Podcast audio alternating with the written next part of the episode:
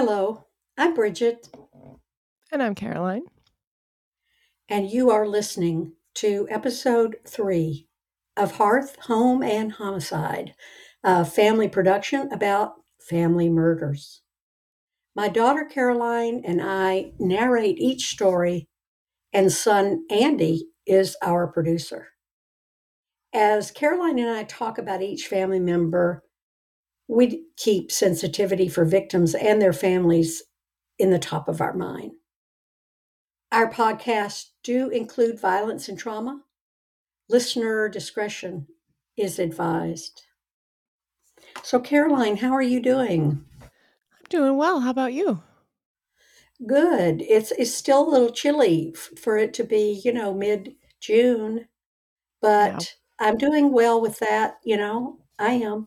We're in the flippy floppy weather zone of the pre summer here in the Northwest, which means one day you get 80, the next day you get 60, the next day you get 70, the next day you get 54, and then back to 80. So it's, Right. a little bit. Yeah, you know, and I wish that they would, Mother Nature would stop doing the hot weather followed by rain uh, because I have peony uh, bushes, or maybe some people call it peony. Um, and these are lovely flowers until it rains, and then they all lay on the ground like they've been executed. So it's just, it's a it's a bloodbath out there right now because of the rain. Roses can be the same way. Anyway, I'm sure anybody listening from the Pacific Northwest will know ex- exactly what we're talking about. So let's leave the Pacific Northwest, Caroline, and go travel to Staten Island, New York. We're going to go to a neighborhood named Willowbrook, all one word. At the time of our murder, which is August 10, 2005, this neighborhood is a very tight knit, mostly Orthodox Jewish community. And, you know, everyone knows everyone and everybody's looking out for each other. And if something happens in Willowbrook, residents pour out of their homes and fill the street to get as close as possible to figure out what is going on. And they chat with each other and they speculate and they go check on everybody. And it's just a big community.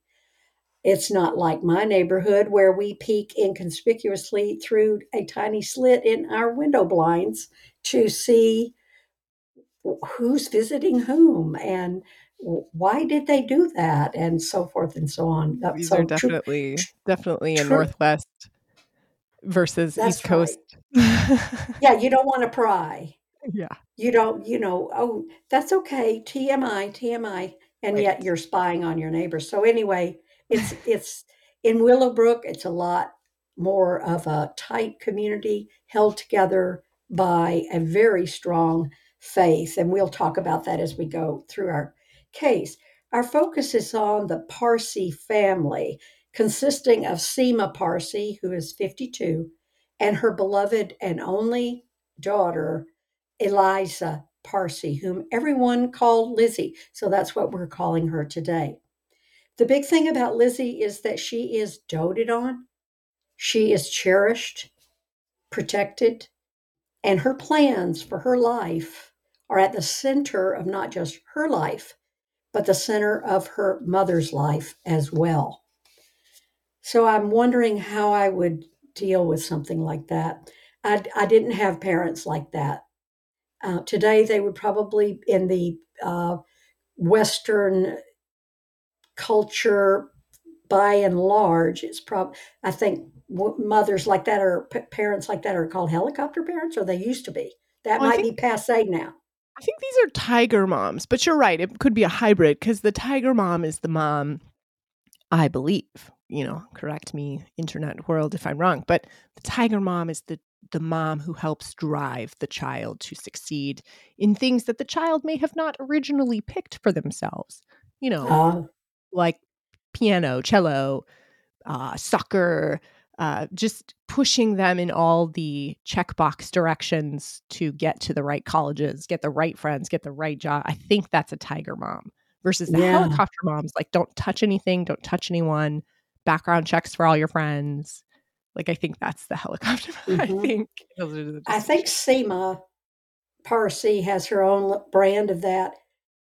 it's almost like between Seema and Lizzie, you've got one heart and two bodies. Mm, yeah. But Lizzie, you know, she's got a secret heart too. Yeah. And that the mom doesn't know about.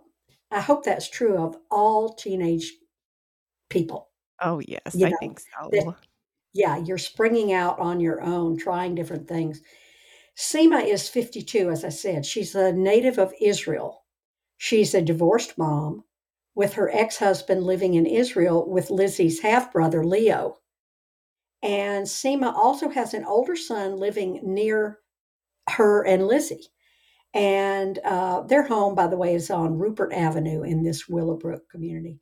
This son is Lizzie's half brother, uh, Raviv Gabay. So Raviv is uh, older than Lizzie.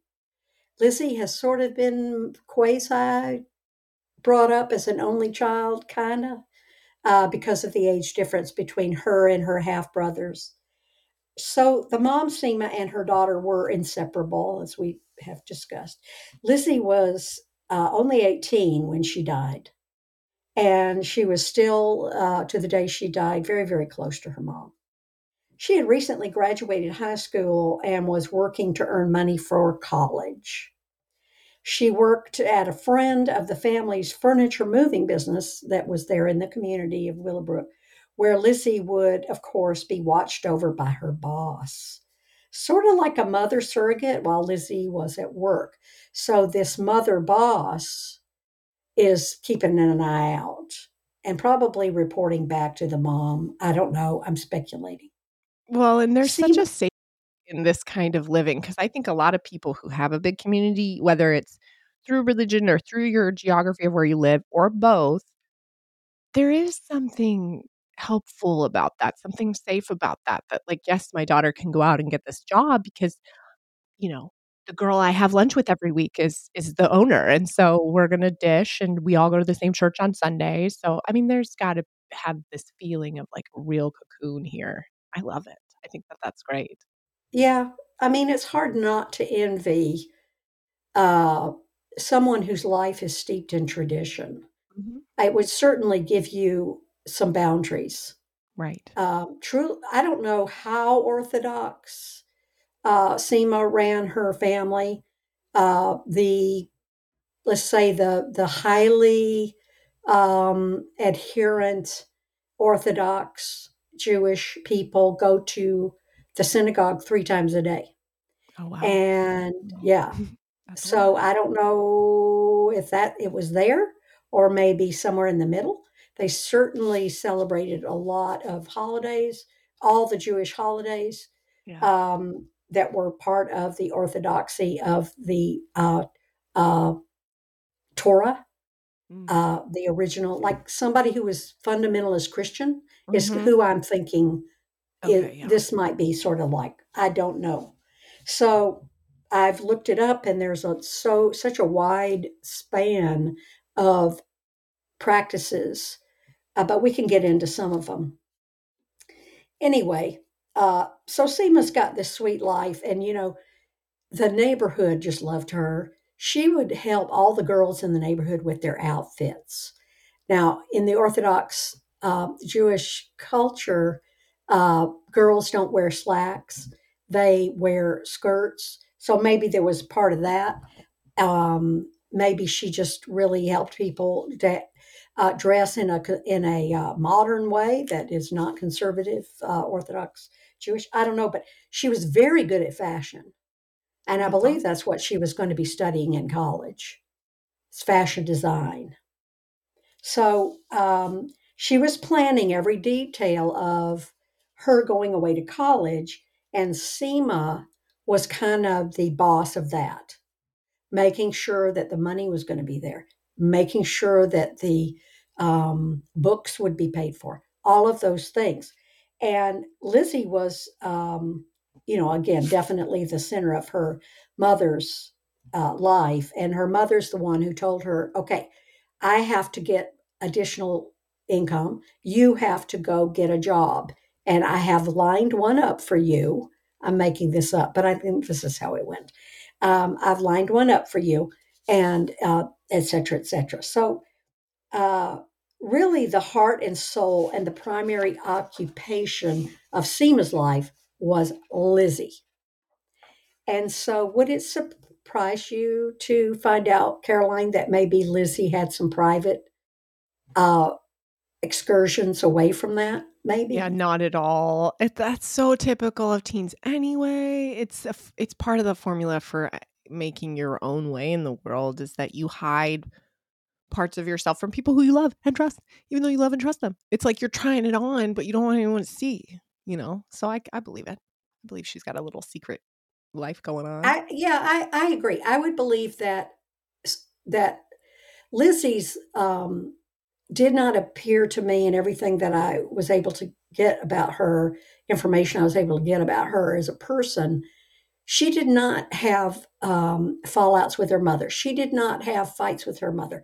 Her way to deal with it is to be loved and to love her mother and to keep some things away from her mother in order to not have conflict and not hurt her mother.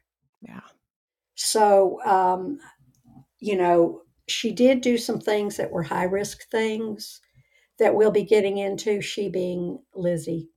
And soon she's going to die in uh, a horrific siblicide, which is a rare form of familicide. And that's how this case uh, came to us is her brother, her half brother, would be the last person anyone would think could murder his sister, but he did. And this was not Leo, who's over in Israel, but this is Raviv. And uh, Raviv came across to everyone as a fierce protector of his mother and his sister. And we're going to see that it was just unthinkable to even suggest that maybe he would kill his sister. It's just impossible. So now that we're sad and we love our characters, um, let's get into it. So, after graduating high school, 18 year old Eliza Lizzie Parsi took a job in sales at a local moving company to earn money for college. We talked about that. And she was dreaming of being a fashion designer and was well known for picking out all her friends and all the neighborhood children, all their outfits. So she was, uh, maybe she was going to be on the runway, you know, with her own line someday. Her mom, Seema, was working and usually got home around eight. And when she got home one day, it was clear that the house had been broken into and tossed around. And Seema was immediately uh, thinking, oh my God, somebody's broken into my house. And then she thought, well, where's Lizzie? So she went straight to Lizzie's room and the door was locked from the inside. And um, Seema uh, rushed to call the cops. I do think she went to a neighbor's first. Oh. She may have contacted the um, the woman who ran the furniture moving store yeah. and found out that um, Lizzie wasn't there and when she was supposed to be there. Uh, And you know, so, so there were some things that she did before she called the cops, but she did she did call the cops. It's got to be a jarring scene to walk into, too. I'm just trying to imagine because the brain doesn't actually want to go to the things that do in this scenario make the most sense. Someone's broken into your home. Like it doesn't actually want to get there right away because those things are pretty surreal in your day to day experience. They don't happen. They happen at the movies, they happen, blah, blah, blah. So you're walking in and this is what's happening. And your first thought is your daughter, which really seems very Seema to me to be, where's my daughter? You know, or like you said, if she had gotten a call saying her daughter wasn't at work and was supposed to be or hadn't showed up or left her or whatever yeah it'd be frantic but 911 wouldn't necessarily be the first thought right away so i thought it kind of all makes sense to me do a little assessing first get your brain to click what's happening and then call I think you're right on. You know, when I first moved into the house I live in now, I drove home from work one day and I noticed that the front uh, window was open Mhm. and um, the screen was down. Mhm. And I just stared at it for a long period of time. Mhm. And I had some dogs at the time, of course. and I had them uh, cordoned off with a dog gate um, at that time. And with, so they got the back of the house and, and they couldn't come to the front of the house. Well, I thought, well, maybe they got out and they c- tried to crash through the window. I didn't know what could have happened. I just sat there. Yeah. But then the next thing I did was I got out of my car and I went to a neighbor's house that I had only just met. I mean, even just the most superficial meeting, greeting of my neighbor. But I said, you know, this is what has happened. And she's the one who said, well, get back in your car, get out of your driveway, and call 911. Yeah. And that is the smart good, move. Yeah. good advice, good Mhm. advice. But I, what I took from that is that um, when you're confronted with this break in, and I'm thinking about Seaman, I'm thinking about me. Mhm. When you're confronted, uh, it's so personal. You just you just try to think of some way that something about you caused this scene. You know, Oh, it's like a layer I hadn't considered. I feel, I mean, you're just double victimized and then you Yeah. blame yourself. I wanted to go into my house so bad because I wanted to see after my dogs. Mhm. That's my family. Of course. And yeah, and but I there was a part of me that was knew that, that don't do that. And I so I that's that's where Mhm. the staring came from. When you don't know what to Wow. do, you're kind of stuck. Brain's a You're bit like glitchy stuck. in that buffering, buffering. Yeah. Good way to put it. Yeah. Anyway, um, so she's looking at all this and she decided to call the cops. Her dark haired beauty daughter, 18 years old, beautiful Lizzie, was found naked under a mattress in her own bedroom. So she was like in the middle of a sandwich between the mattress and the box springs. Mm. But she also had a pillow over her face. Now, this is cops finding her there. They busted that door down. Her hair was wet in a way that it looked like she just got out of the shower and maybe somebody caught her by surprise. Mm. Her mouth was bruised, and a cordless phone was found inside a bathtub that was still filled with water. So it was not immediately clear whether uh, Lizzie had been sexually assaulted. They couldn't tell, but they figured that she'd been in the shower, caught the intruder, and then the intruder killed her and stashed her between the mattress and box springs. But these cops were thinking, but why is there a pillow over her face? That usually happens when the killer knows their victim. And like the victim, the killer is having thoughts like, I can't believe I just did that. I can't believe she's gone. I don't want to see what I've done. It's too much for my brain. And, you know, that's what cover the face typically oh. means in a murder. So Lizzie's mom was screaming and, and sobbing outside her house on Rupert Avenue while investigators went over the crime scene. Neighbors had gathered around her and they were frightened about the possibility of the same thing happening to them. Um, and Seema just kept saying the same thing over and over and over and over. I'm in shock. I can't believe she's not going to show up any minute. Right. Where is she? She's going to show up. She's going to show up. I get that. Okay, I get it. Detectives started going door to door and talking with, well, they really only had to go out in the street. I mean, the whole Right. neighborhood's out in the street. But anyway, they had to figure out who lives where. So they went door to door, talking with neighbors as well as family members. Everybody said that Lizzie was just such a good girl. And Seema's first marriage um, produced Raviv and Leo, and a second marriage had produced Lizzie, and Lizzie lived like a princess. That's what everybody said. She just, this was the center of her mother's universe. She was the type of girl you would want to bring home in an Orthodox family. Okay. So I take that to mean somebody we can count on to continue to practice the Orthodox Jewish traditions. I mean, you know. I hear compliant. She's extremely compliant. Like, which Yes, you know, take it. Or yes. I, I, I don't know how to feel about it either. So, but that's great. Well, that's what all her neighbors saw. So they didn't know Yeah. her they knew part of her, and I don't mean that in a derogatory way, and we'll talk about it in a minute. Her neighbors said that she was always smiling and she was super funny. Now, super funny can sometimes be a way to lubricate a social setting when you're not really being yourself. Yes, 100%. It's a mask. It can be, you know, it's also an just something you do and you can't stop. A quippy person, you yeah, know. like a nervous It's, it's a good. It's not a bad thing. It's not a bad thing, but it does go along with what you were saying. A little bit wanting to go with the flow on the Orthodox Jewish community thing.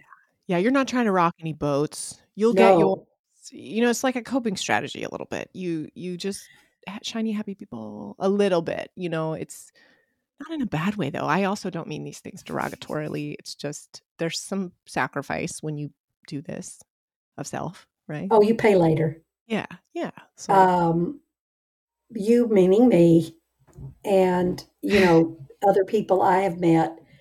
Um, but t- right, she was just putting it out there. I'm a good Orthodox Jewish girl. I love my mummy. Uh, I want to be a. I have a lot of charisma. She Mhm. actually was very good with the sales job at the moving company because she was so charismatic. Uh, she had fashion designer dreams, and she was always talking about that. So it's not like she was a, um, flat affect kind of you know shallow person. No she was a lot of she had a lot of dimensions besides the part that she was keeping from her family. Right.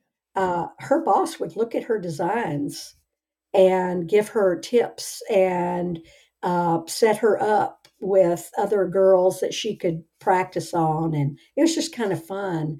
She loved uh, manhattan she loved to go into nightclubs drink and dance uh, i don't think she uh, kept that secret Yeah. um, i don't know but I, it didn't come across as a part of her uh, private life that was just something that she did with other 18 year old girls in manhattan now that we can drink kind of thing Can you drink at 18 in New York?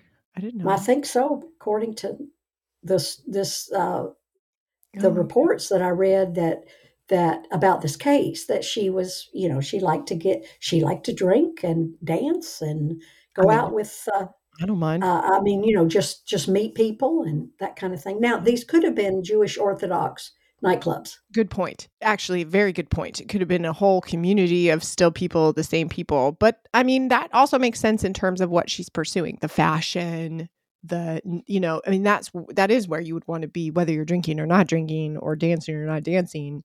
You're going to immerse yourself in your potential future customer base, right? People who want to look good. Yeah, I mean, I, I do think that she was an extroverted person that enjoyed being with other people uh, a lot. And um, so, uh, who murdered my daughter? You know, and who murdered this girl from the from the investigator standpoint? Of course, they had to talk to the family, and they talked to Seema. They talked to um, Raviv, of course, and he had an alibi, and we'll get into that in a minute.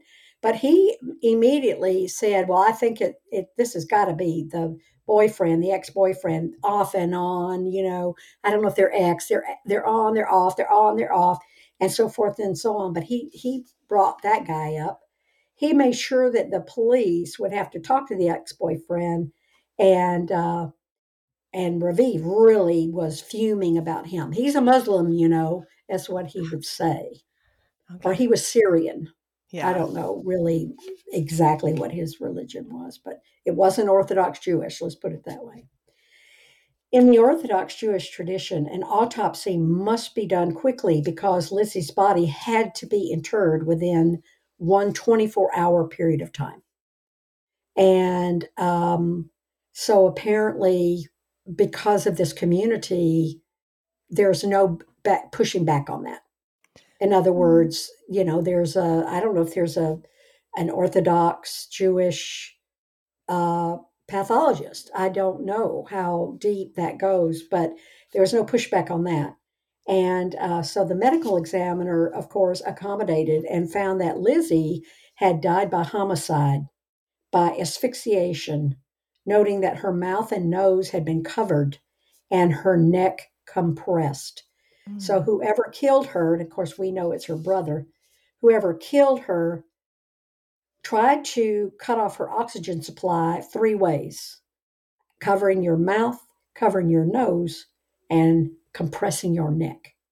So he just was shutting down any oxygen that could go to her his sister's brain Yeah, I mean those are and lungs. to breathe. so Yeah, I'm all off, yeah. It's just horrifying. Horrifying. man. So During that does pat that lead to like some kind of an intention? I mean, when they do it like that, because I'm typically I feel like if a victim is strangled, it's usually just compression of the neck, right? Or uh, maybe a smothering. But is this is that what this is considered smothering, or did they like? I mean, is it more premeditated in this way or more vicious? I think it is premeditated and vicious, but it's I do think that smothering is the uh, putting a bag over somebody's head, putting a pillow over their nose or mouth, and a strangling is to just cut off their extra uh, air supply, uh, pr- try to break their neck so that they can't get anything from the brain down to the other parts of the body, et cetera, et cetera, till death. This is like a double thing. It's a suffocation with strangulation. Wow, God. I know, I know. But instead of, uh, it looks like to me that uh, instead of putting his hands around her throat, he just, the killer, just um, compressed her throat, had her down, Oh, um, either on the floor or on the on the box springs or or wherever the killing took place. oh my God! During the packed funeral service, the day after she was killed, Lizzie's family kicked the ex boyfriend out of the services which were happening in Borough Park, Brooklyn. And so it was quite a scene. And when I say family, what I mean is Raviv. Raviv saw him there, got up, jerked this guy, and carried him out of there, pushed him out of there, got him out of there. Oh. And he the the quotes from other people at the funeral were, you know, he went a little nuts oh. on this boyfriend and kicked him out. And apparently, a funeral in the Orthodox Jewish tradition is a very sad kind of funeral, very different from what you and I might think of uh, as, you know, a eulogy by a priest and then, or a pastor, and then people coming up as a celebration of life to talk about, you know, what they miss, what they loved, and maybe some video of a life story, maybe some favorite music, all of that. You know, none of that at the Jewish Orthodox funeral. It's just heavy, Oh, wailing. Just everyone is raw. kind of saturate yourself in the grief of it all. Yeah. Um, and then you know, here's all this wailing going on, and and and all this sadness and just heavy, heavy, heavy grief.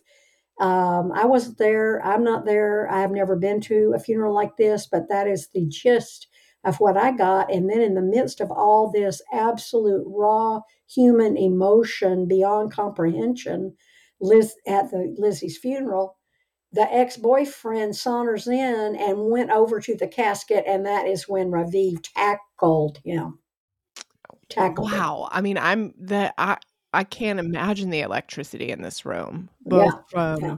the grief, the loss, the ritual of that, and then this conflict popping up right in the middle. I mean, that's cr- that's a storm of emotion right there, and none of them are really. I mean, it's really volatile.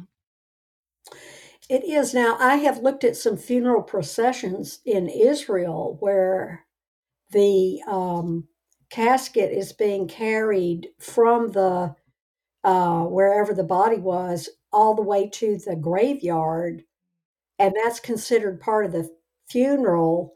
And people are behind that casket for long period of time. And so maybe some of this funeral didn't happen in the synagogue. Maybe some of it happened on the streets. Yeah.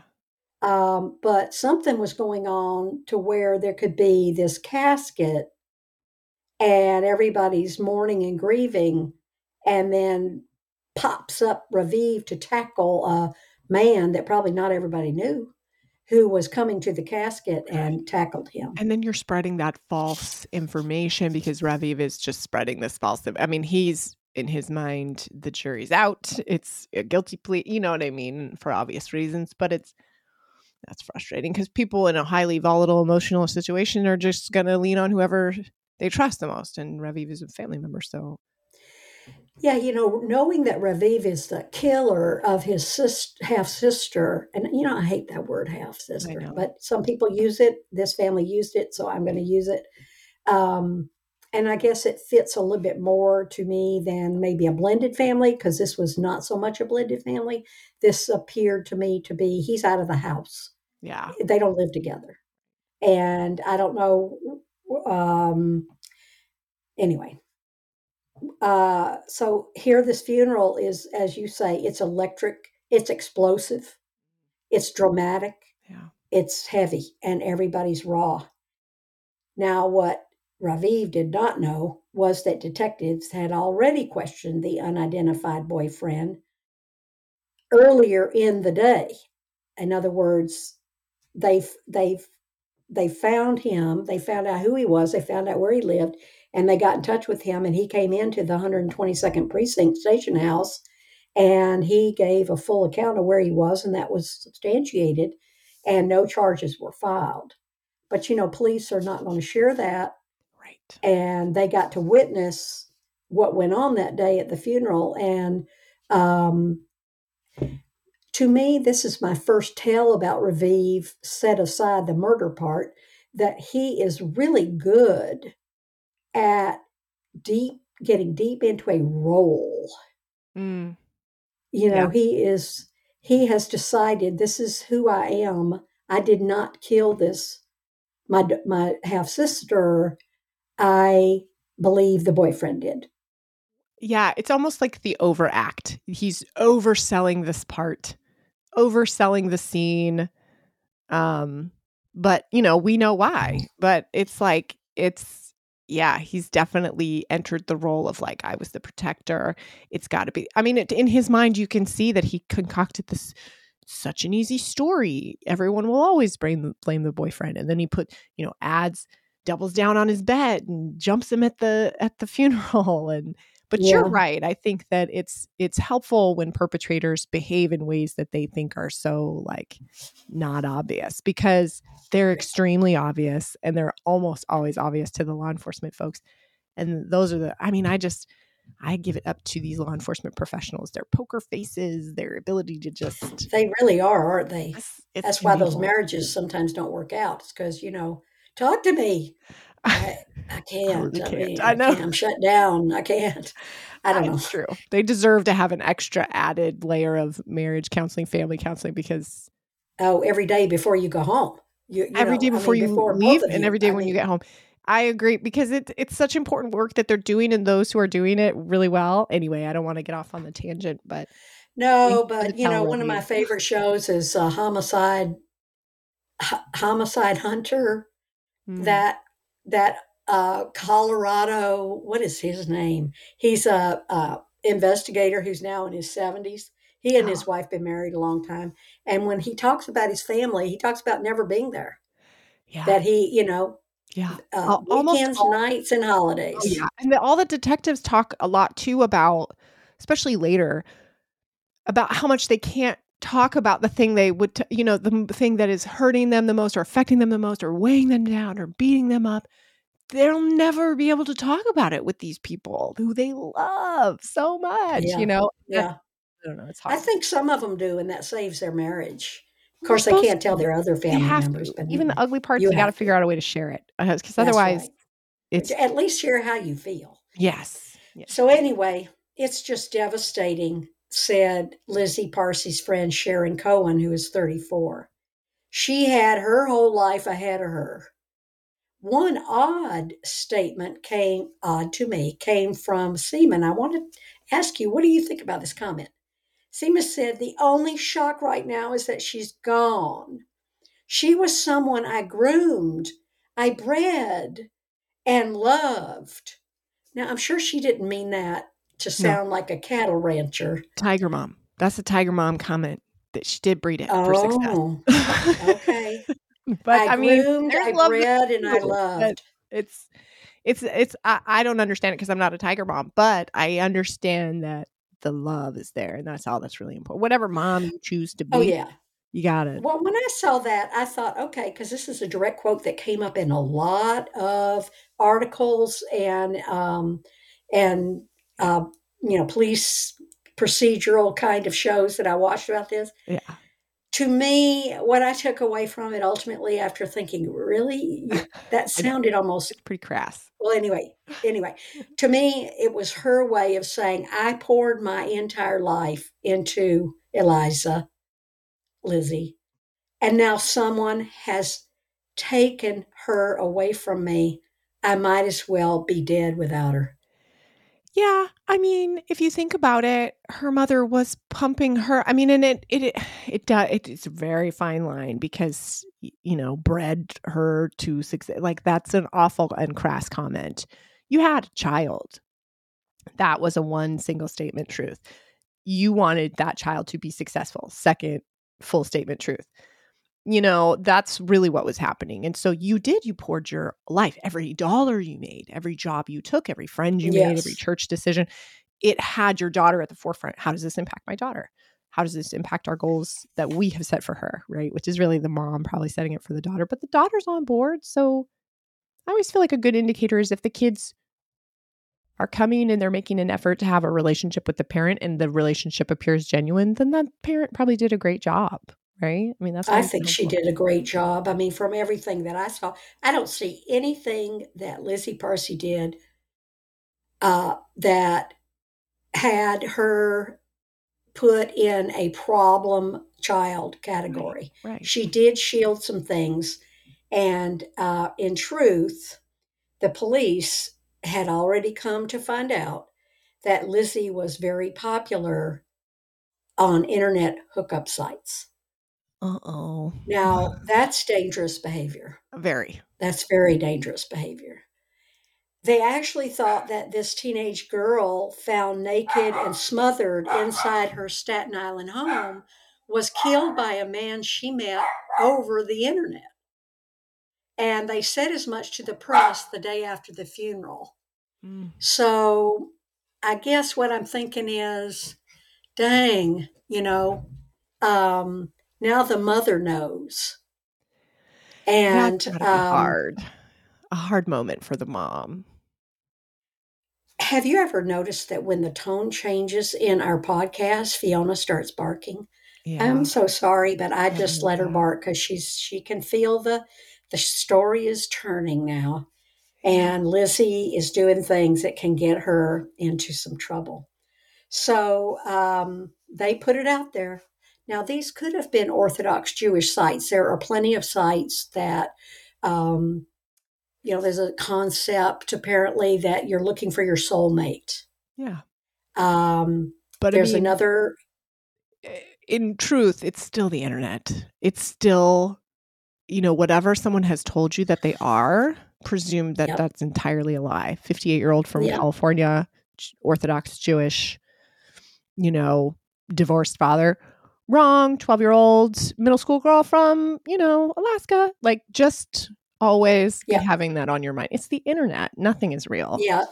Yeah she was into it and um unfortunately she was bringing uh internet dates back to her house. And in fact uh, one of the internet dates that she had planned for the night she was murdered uh, is why the back door was unlocked when police got there. And she had unlocked it, and they found out all of this because of her messages on these sites. Okay. She had told her hookup, uh, "I'm gonna. This is my address, and I'm gonna leave the uh, back door unlocked." So, um, you know, she had done that before. She had done that before. So, you know, this is somebody who's thinking since it's secret, Right. Nothing bad can happen because this is a fantasy, only it was real. Well, and if it So worked before, you're right. There would be no, there would be yeah, less inclination to think there's any reason to not do. the uh, police had to track down every single sex partner she had found, um, not just dating, but she was having sex. One of the things that the um, medical examiner found is that she had had sex within 24 hours of her death, but it did not, she did not have any wounds on her, no bruising. It didn't look like any of that was related to the time of her death. So it would have been a So, partner. time right up to the time of her death. oh, So. I mean, you know, they're going to be looking for this man. Well, a man came forward and uh, admitted, yeah, I was coming that night, that she had left the door, back door unlocked. Oh And so there was some dangerous behavior that she was engaging in that police are thinking, okay, well, now we know what happened. Now we just got to, you know, test all these people against the DNA that we have, et Right. cetera, et cetera. So, in truth, um, now they found that, you know, Lizzie had a second life that she was keeping from everyone. Was she keeping it from her friends? Was she keeping it from just her mother? They Mm. they don't know. They didn't they now everybody in New York knows, you know, what was going on because they're trying to track down a killer. Right. Law enforcement sources told the press that Lizzie Parsi frequented internet chat rooms and had met with several men who she had first encountered online, and that they were examining her computer hard drive and identifying potential suspects and so forth and so forth. And they had to, um, you know, the, this was a lead that was pursued, and every male she had a date with was swabbed for DNA.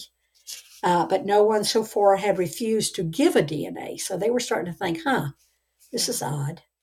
Maybe the killer didn't think he had any left, or that we didn't have enough, or maybe he had used a condom and it burst, and that's why she had some um, seminal fluid in her still. Uh, the fact that there was a little speck of blood on a nearby towel was never released during the investigation. So they were also getting DNA from that, but that was held back. That's good. So in so that basically with the DNA, they're trying to match DNA with these men, and they have found every one of those contacts, and that none of them said they wouldn't submit, Right. but they have this holdback DNA on the blood spot on the towel. In May, Lizzie Parsi had told the police that she was gang raped after she had passed out from downing 10 shots in 30 minutes in an East Harlem party. And this was investigated. So this is May. Now she has died in August. So this is very recently.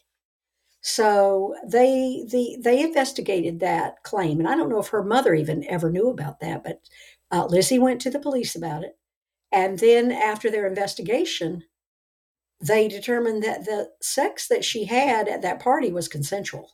There were a lot of witnesses. Yeah.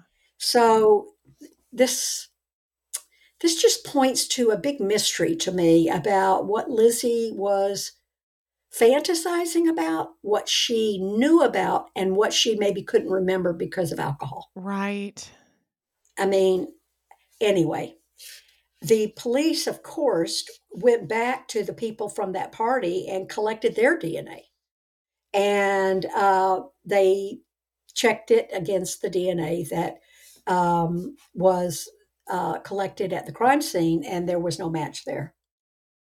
Uh, they didn't get through all of the subjects of the internet uh, hookup dates. Yeah. And I think that they found out who the killer really was before all everything got processed. Yeah. But they, after the Harlem party rape Yeah. accusation that Lizzie had made, they tested that her DNA at that time. Okay. And uh, Oh, but okay. then they found out that it was consensual. So they had that DNA back that they could compare it to right away. Oh, okay. Well, can these I? other men, they were kind of waiting, but they sort of maybe were taking their time because all of these men had said, "Sure, I'll give you DNA." Right. So for them, there's a little bit less concern. Yeah. Well, and I'm. Can I just ask because she's an 18 year old girl uh, with a large community, both in the religious Orthodox community as well as like her physical geographical community. Where are her friends? Like, where's her bestie? Because you don't typically, I mean, maybe you do. I'm not an East Coaster, I'm not an 18 year old, and I'm not into fashion or an extrovert. But you don't typically go to clubs alone. You're not out there getting lit. Oh no, she by was with her friends. I was able to infer from uh, some of the background that was on uh, the shows that were made about this murder. Like Oxygen did a Yeah. show on it, and I think there's one on YouTube about it. Okay. And um, that she had uh, friends from school. Yeah, because they're going to know more about her her relationship activities, whether that she was like not uh, like a serial, you know, sort of like one night stander or like a dater or just a dancer or just a friends with benefits kind of girl. I mean, she her friends would know this about her, whereas her mom would not. Yeah, I would think. Um, you know, just to kind of bring it back to the Orthodox Jewish and her ties to Judaism, uh, Seema Parsi sent her body to Israel, Mm. where her father lived. And she loved Israel, her mom said, and she loved the life there. So there might have been something going on where she was living in an Orthodox Jewish community in New York, but she may have had a longing to go back to Israel. And she might have had some seeking intensity as a person. And I can see how trying to meet up with your soulmate, um, Oh yeah, or just you know, it's. I, I, mean, I, I can see that. That's uh, there's so much going on here that would that none of I just want to really say though, I'm not hearing anything that I find exceptionally like No. Like yeah, it's dangerous, no. risky behavior, but that's why I ask about the friends. That's usually tends to be where you try to mitigate that stuff in dating. However, I think she met some of her friends from parties so that she would yeah, go in with girlfriends to New York. Somebody'd hit them up, you want to go to this party? They go to the party. right, right. And then they'd meet people there and like, I like you. Let's go to the, do this. right. We'll meet you so next week. common. That's so Oh yeah. So I think I'm not hearing anything that's like, oh, No, uh oh, or oh, no, yep, that's a trap. No, this is all very common. I mean, and even the not telling your mom stuff because you have a community somewhere else where you're Well, yeah, she didn't want to hurt her mom or have her mom uh, upset, Yeah, you're right. you Because she loves her mom. Because her mom's a great mom. I mean, that's this is all very and for all I know, you know, maybe her mom did know, but didn't want to tell her that she knew. i but I Mhm. doubt it because, according to the Orthodox Judaism bel- beliefs about young women and men, uh, they are allowed to try to meet their soulmate, try to find your soulmate, but you cannot have any physical contact, including kissing, holding hands, none of that until you are married. oh You wow, have to be married, hands. Not even holding hands. Now, how many do I think go by that? Well, It's I don't know. I'm not over there. it's between them and God. I know. So, you know, here we have the usual thing. You know, the investigation is slogging along and they're, you know, knocking people out of contention as the killer, focusing on Lizzie's dates, her sexual encounters, from the internet presence she had. And at the crime scene, detectives had secured the crime scene for clues, uh, not secured, scoured the crime scene for clues and found a drop of blood, as I mentioned before. It wasn't much, but they did send it in for DNA, which back then it could take months. This is 2005, so it could take months to get pro- something like that processed. Uh, and again, they had found that the back door of the house was unlocked that day. So, I mean, you know, it could be a robbery gone wrong. Could be what Seema thought at the beginning. But the fact that her body was hidden under a mattress and you know, sandwiched in there, and that there was a pillowcase put over her face. Mm-hmm. That just kept bringing them back to the killer knows her. To find her murderer, even family members Seema and Raviv were interviewed. They both provided DNA without question. Raviv Gabay was 27, so he's nine years older than his sister. And I don't know if he lived in Israel with Leo mm-hmm. and then came over to America when he was, you know, an adult. But he had married a woman from a well to do family and they had just had a child. Okay, stress, stress, mm-hmm. stress. Seema is not a well to do family. And he has married into a well to do family. That's got to be, I don't know what that's like, right. but I mean, it's got to be kind of a change. And they just had a baby. Now, Raviv was given the family kosher cookie business as a wedding gift from Seema, a business. Well, that's and this nice is a, a I've never experienced a kosher. It's a kosher um, a cookie cake. Uh, you know, a lot of customers who are Orthodox Jewish and Jewish of different other types are buying from this bakery, and it was in uh, in Brooklyn, and he lived in Brooklyn. Elisa's, uh, excuse me, uh, Liza, Lizzie's other half brother Leo and his father, I've already said, they, they lived in Israel, so they were ruled out. Seema was at work with loads of witnesses, so she's, you know, obviously got nothing to do with this. Raviv was delivering cookies to clients on Long Island during the window of time that the murders took place. So all Raviv really wanted to talk about was how suspicious the on again, off again boyfriend was. He was Muslim and his family was against the relationship. His family, meaning Raviv's family. Right. Uh, and maybe the boyfriend's family was against it too. The boyfriend willingly gave his DNA and he had an alibi as well. Uh, but on September 13th, so that's not very long after the murder, results from the DNA analysis of the blood on the towel and from under Lizzie's fingernails showed that it was a match for a close male relative of Lizzie's. Uh oh. Further DNA analysis revealed that the only possibility was that it was Raviv. Detectives were shocked. This whole time, this is a quote from one of the, I think it's the chief detective.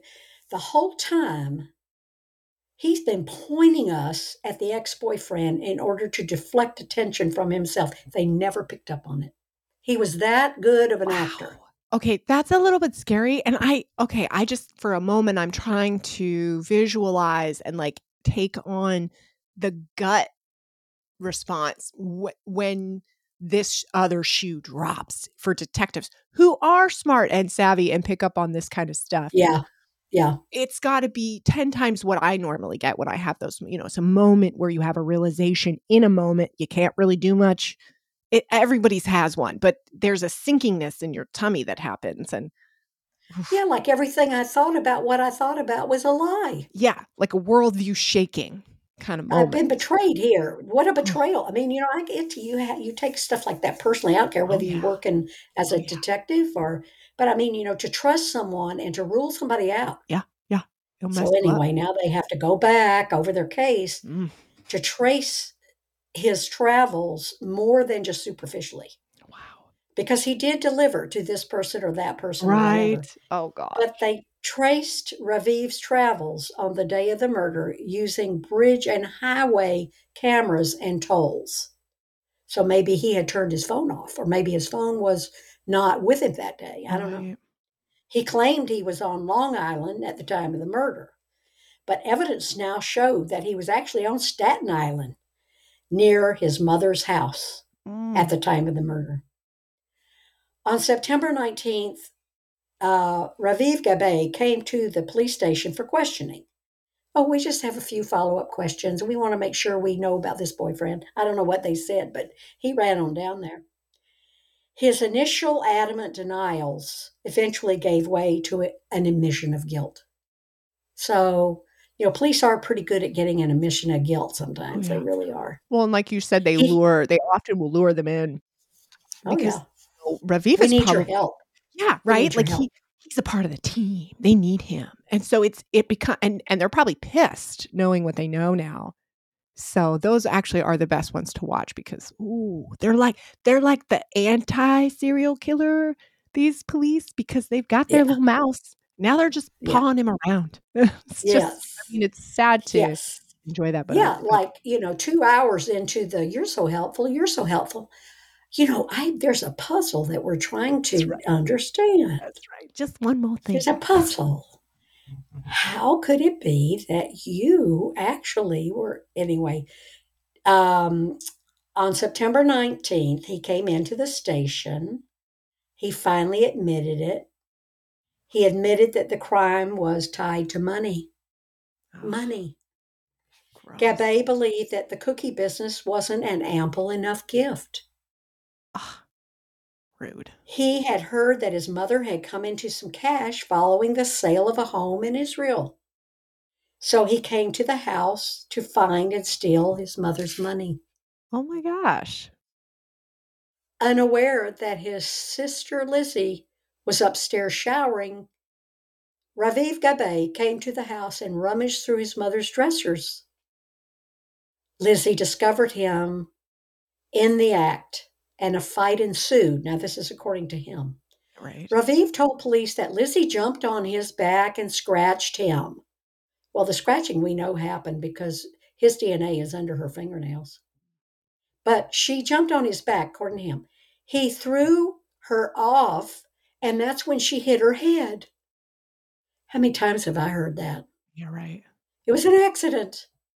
He claimed it was an accident. But detectives said, but gosh, you know, the autopsy tells us a very different story. Yeah. So he was arrested. Raviv Gabay was arrested for his half sister's murder. It's just jaw dropping, said Teresa, Teresa Leto, a retired New York Police Department detective with the Brooklyn South Homicide Squad. He was like a puppet master through this whole case. He had so many people manipulated. He's like this puppet master. That's creepy and scary. If the It's horrifying. authorities are saying this, oh, Yes. Prosecutors told Seema Parsi that it was her son who had murdered her daughter last month. And as she sat in a Staten Island courtroom during his arraignment, she did not hide her misery. She screamed, screamed, first in Hebrew and then in English. Why? Why? Why? Over and over. It was a demand. As his offers, as the officers escorted her son, Raviv Gabay, 27 years old, into the courtroom. He was charged with killing his half sister, Eliza Parsi, 18, in her Staten Island home on August 10. On that day, prosecutors said Mr. Gabay went to his mother and Lizzie's house looking for a large sum of money he believed was there. He surprised his sister. He struggled with her. He then suffocated her with a pillow and crunched her neck in. My words. Uh, the authorities said. So they're telling the judge what this man did. And at the news conference announcing the charges, Daniel Donovan Jr., the Staten Island, District Attorney, said that Raviv Gabay and his mother were estranged at the uh, time of the murder. They were estranged for multiple reasons. And here's a quote from that press conference The fight with his mother occurred just over a year ago, law enforcement officials said, and it involved money. And other articles about this estrangement indicated that when he received a business to run, a livelihood from his mother as a wedding present, Caroline. yeah. So, okay, you're marrying into a girl, you're marrying a woman who grew up in a privileged household. These are people of means. I'm going to give you the family business to make it even. Right. It's an know, established make it business. Uh, no matter yes. what your circumstances, like that's a And gift. anybody who has run a family business knows it's a long game. Oh yeah. You don't make money overnight like they do on Wall Street or like they do in, you know, Yeah. Silicon Valley. And or they do on YouTube, you right know, and well that's the or thing. I think that this gener you know the last couple generations are missing the behind the curtain piece which is just you're just trying to get a good life a good legacy and something to pass on to your kids that like you said is a guaranteed income and livelihood and that's all it is. Now that doesn't mean you get to go by yachts. It doesn't mean you take trips to the maldives every year that's not what a good life is a good life is you Well, get he- vacations right like he kept going back to his mother. He kept going back to his mother and saying, "This business is not enough. I have to have more money. I have a baby now. I need more money. I have a baby now. I need more money." I well, and I wonder how much of this isn't the the cult. There's got to be a lot of cultural, a lot of social constructs creeping into the conversation because his wife is a woman of means. He's in a society that may not want the woman to be the better provider than the man, right? Like, oh yeah, so then mhm, he gets gifted this Pressure. business. It, it's not a lucrative business, and maybe he's hearing that from her side of the family. I, who knows? But Who there's knows? there's this serious reaction. He is what- presented himself as crushed by this pressure Yeah. and forced to go to his mother's house where he didn't really want to go because, you know, I'm estranged from my mother. My mother didn't provide for me enough. And then he goes into the house to find her money, which really rightfully belongs to me. I mean, in, a, in other words, she owes me that. I mean, though I'm making this uh, narrative up, right. but that's the picture I have in my mind. Oh yeah. He's his mind is jumbled for sure with all this other stuff. My I need more. I need more. I So- need more. Raviv Gabay ultimately pled guilty. But this is really going to piss you off, Caroline, because it pissed me off. He pled guilty to first degree manslaughter. What? He was sentenced to 18 years in prison. Wait. But the but he shocked all those investigators. I What? know. That they were betrayed. Those investigators were lied to. They don't like being lied to. Why did he only get one year for every year of her life? And for Well, manslaughter? it's, what is that? they're not, they're not, um, they're not the ones who decide. The people who decide these plea deals are the district attorneys. And they get a lot of pressure from the judges, the court system, because of if you tried every case. Judicial economy. Um, yes, and they felt I I read somewhere that they felt that you know because he didn't go there to kill her. okay. I, I- he did not know she was there. I can see that. The killing does appear to be a crime of passion. yeah. one where you're out of your mind and through shock and surprise or to fight back or they were very worried that maybe he would get off because of self-defense. They were very worried that he might get off because uh, they certainly could not press for first degree capital murder. Right. so I guess uh, when you say that, I mean, we talked about this earlier about this being so awful of a case because it is accidental. There is a scenario in which, had she not been home taking a shower, she would still be alive. And so that is what becomes really tragic. And I feel like his response, his reaction, was one born out of an addiction response, right? I mean, and people only think of addiction in terms of drug addiction or maybe even sexual addiction. Thank you, Charlie Sheen. But it's like I, I, there is a form of addiction for everything. Everything. People exercise too much to escape things too. People, oh, you know, seemingly healthy activities. anything you're doing because it's a compulsion Yes. you don't want to do it Right. and you wind up saying okay i'm not going to do that anymore and then you do it and then you hate yourself and now you hate yourself and now you're mad at everybody else for not being as miserable as you are Yeah. and it all just down down it goes until Oh. you're addicted and Yeah. now you can't even remember when you weren't addicted Right. And now it's an addictive reaction. It's not even, you're not making a thoughtful response to anything anymore. You're not making calculated decisions anymore. You are reacting from this place of, I need, I need, I need, I need, you know? Yes. So, well, Raviv seems to be the kind of guy who believed that his parents owed him something. Mm, yeah. And, um, you know, that's another podcast type. This a this, lot of kids think their parents. A podcast into whether or not what do you owe your children and what do your children owe you. I will I will admit that and and and you're my daughter and I'm your mother and Andy I know is going to listen to this and so um I believe that it gets to a point where somebody has the capacity to stand on their own and you don't owe that person anything anymore. Right. That you've done everything you can to give them the tools to build a life. Yeah. Um, and likewise, if I need help, I don't believe my children owe me help. Right. I might ask my children to help me. That's right. Yeah but I don't they don't owe me. Stop what you're doing. Right. Forget about your son's graduation from high school. Yeah. Come over. I need you to hang a picture. Yeah. I mean, you, right. No.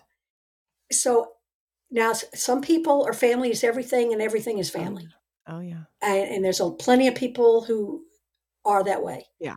Um, well, and there are a anyway, lot of conditional I, obligations in a lot of families dynamics. That that's that's true of a lot of family dynamics. I mean, you got a lot of I people out there. People, getting... there are families that that have part of their personality is to shame the other person into joining this or that function, which is and oftentimes um, can I resolve. I don't want anybody. Yeah, I mean, I don't want anybody or be around anybody who's going to be there because of duty. Right, or an obligation. I'm with you. I want a real yeah. unconditional experience and connection. Yeah, and I don't want you to, feel like you have to divulge anything you don't want to to me, no. but that you would have to hide any piece of yourself from me because yeah. I'm like you. No. You know, I recognize that if I don't allow for a full expression of a human, that human could put themselves in a risky position in order to fulfill them their expression fully, right? Because yes, and you know, to wrap up our show today, Caroline, my thoughts are, you know, he he thought he had an entitlement to be as rich as whoever he married. Yeah. And uh, it just, you know, money became his god, and he uh, worshipped it, and he needed money when he needed it, and he expected his mother to give it to him. And um, but let, back to our victim here, uh, Lizzie. I feel bad that Lizzie felt that she had to have a secret life from her mother. And it made me think about the Amish. Um, that is, you know, they have their traditions, they have their uh, strict, unorthodox, you know, unre- unrecognizable to me uh, type of beliefs about marriage and right. beliefs about God and all that kind of stuff, and about modern conveniences. But they have something called Rumspringa all one word R U M S P R I N G A. And during Rumspringa, and it usually starts around the age of 16, uh, an Amish uh, young person can uh, bolt from the Amish lifestyle, do what they want because they're not baptized yet. And when they get to be an adult or old enough to really think that they know what they want for their life, they are then free to come back to the Amish uh, religion and be baptized into that religion and adhere to that religion. No secret lives are necessary in order to go out there and taste a larger world and see if you want to be a part of it. Okay. Or do you want to come back to this close knit, cloistered, uh, protected, uh, tradition bound community. Yeah. And I don't know if the Orthodox Jewish community has a Rumspringa equivalent. I don't think so. Everything I read, it's like, here's the no list right. and a lot of paper there. And, you know, Yes. here's the rules Here's over way, here. I yeah. mean, you know, I didn't see a lot of, you know, you're free to be an individual and explore the world and then make a decision and da, da, da. But maybe I'm wrong, and I'd love to be wrong. And I somebody send me an email. Yeah. So I feel so bad for Lizzie. Oh yeah. Oh well, and Seema too, because I, I don't know too. what that would feel like. And I don't see a lot of remorse expressed by Raviv in any of this. I feel like he's still caught up in an addiction cloud because he doesn't even care. He went forth Right. after that and proceeded to try to falsely accuse another person, which could have easily worked. He then Yes. tried to like he didn't he's not consoling anybody. He's not weeping with sorrow at his lost half sister. He's I was not able to find any contrition on his part. right. He appears to be the kind of person who will blame anything that he does not like about himself onto other people. It's other people's fault. Oh man, that's really hard And it's probably. Lizzie's fault that she was there that day. well, yeah, right. Like, how could she do that to him? Oh, it's so hard for me to handle that. There are a lot of people like that that cannot take a piece. So we all own a piece of this, so take a piece. Like, take one. Yeah. All right, Caroline, that ends our show today. By the way, I forgot to mention the title of our show today was The Smothering of Lizzie Parsi. And I do mean her death. I don't think that her mother smothered her. Did she feel smothered? Um, you know, something in her kept this secret. yeah, but and probably because she knew she'd be stopped, you know, she'd be well, stopped. there you go. That's it. Because I didn't get the sense that she didn't adore her mother to death, and like that she wouldn't have done anything for her mother Oh, to I please her. know. You know, I did get yeah, that. I think it. No, I, I, it's she was murdered, smothered, and I sort of do take the word smother, the smothering of Lizzie Parsi as a double entendre, meaning not only did her brother smother her life yeah, right out of her body, right. but her brother became like the child of Seema that everybody remembers Right. and remembers as a killer. And, you know, it's so easy for victims to be forgotten and the killer to be fascinating. I don't find you fascinating, Mm-mm. Raviv. No. I find you disgusting. And I hate it that you're going to get out of prison. Me too. In fact, he may be out already. I couldn't find any release date for him. yeah. I think he may be have to full, fully serve out his 18 year term, but that's that's only three more years. Ugh, that's annoying. So yeah. Well. yeah, Well, I just I I agree with you. I think that Lizzie was an exceptional human being, and the world is diminished at this kind of a loss. And Raviv we needed her, and uh, very we need people like her. Yeah, for sure. So today's episode is researched, written, and narrated by Bridget and Caroline. It's produced by Andy. Our research is solely based on public domain documents, including legal documents, articles, and books about our subject. And of course, we do watch 48 Hours, The Oxygen, those kinds of things. Mhm. Our episodes are aired every other week. If you like us, please subscribe and give us a five star review. We're on Apple and Spotify. Tell your friends about us in person and by social media. All these actions help new listeners find us. And we want to thank you. We really appreciate you for listening to our show today. And don't forget to live and let live. Bye bye, Caroline. Bye.